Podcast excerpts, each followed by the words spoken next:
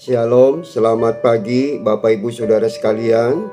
Saya percaya pagi ini kita dalam keadaan sehat dan diberkati Tuhan dengan kasih anugerahnya. Renungan pagi ini saya beri tema kacang lupa kulitnya.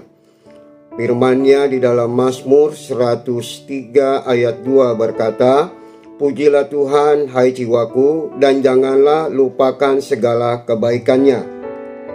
Ada sebuah klub sepak bola yang sangat sederhana, namun telah mencetak seorang anak muda menjadi pemain yang hebat.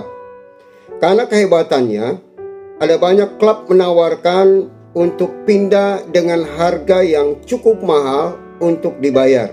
Namun si anak muda ini tidak mau pindah dan tetap bertahan di klubnya di mana dia ada. Apa yang membuat anak muda ini tidak mau pindah, Bapak Ibu Saudara sekalian?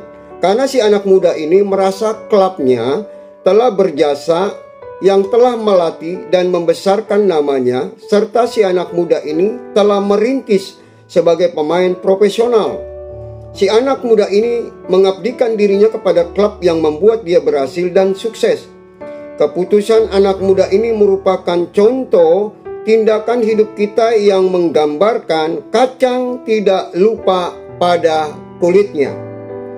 Gambaran tentang kacang lupa pada kulitnya adalah pribadi yang awalnya hidupnya susah, hidupnya miskin, kemudian dia menjadi orang kaya dan sukses. Namun di balik kekayaan dan kesuksesannya, dia menjadi sombong dan angkuh. Padahal kesuksesan dan kekayaan yang didapat itu ada campur tangan dari orang tuanya dan mungkin juga ada teman dan sahabatnya.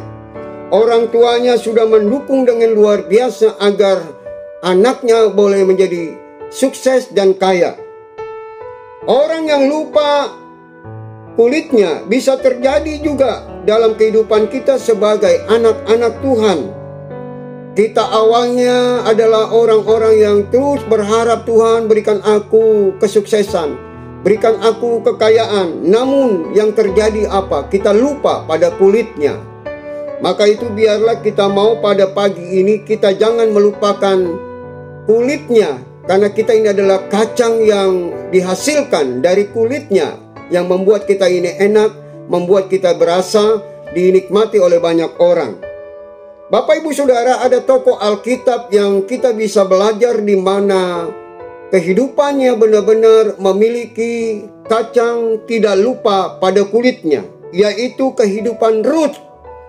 Bapak Ibu Saudara sekalian, dia tidak lupa pada kulitnya yang bernama Naomi sebagai mertuanya.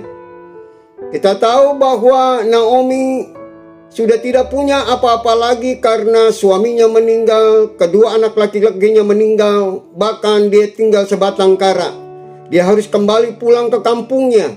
Namun, dia sudah berpesan kepada Rut, "Engkau balik saja ke negerimu karena aku mau pulang kampung." Namun apa yang terjadi? Rut tetap mengikuti apa yang sedang dikerjakan oleh Naomi.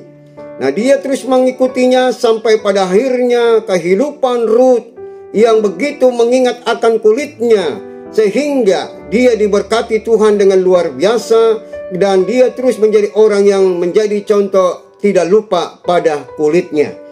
Bapak Ibu Saudara sekalian, ada tokoh juga yang hidupnya lupa akan kulitnya, yaitu Simson, Bapak Ibu Saudara.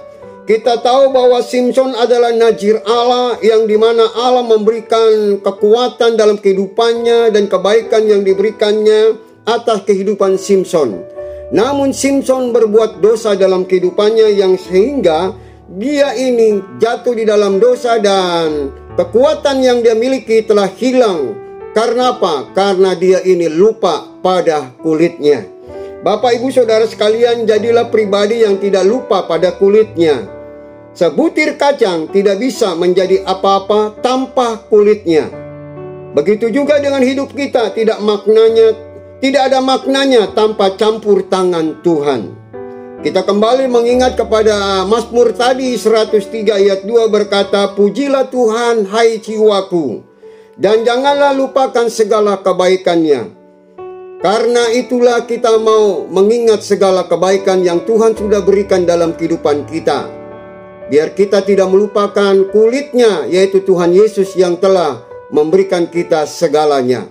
Kiranya renungan ini boleh memberkati kita semua. Dan mari kita mau berdoa. Bapa kami di dalam surga, terima kasih Tuhan, hamba sudah menyampaikan renungan ini. Kiranya boleh memberkati semua yang mendengarkan, sehingga mereka boleh terus mengingat akas kebaikan demi kebaikan yang Tuhan sudah berikan. Walaupun di masa pandemik ini Tuhan, kami merasa masih ada kebaikan yang Tuhan sudah berikan. Terima kasih Tuhan, Kau baik adanya Tuhan. Terpujilah nama Tuhan. Dalam nama Yesus kami sudah berdoa dan mengucap syukur. Haleluya, amin.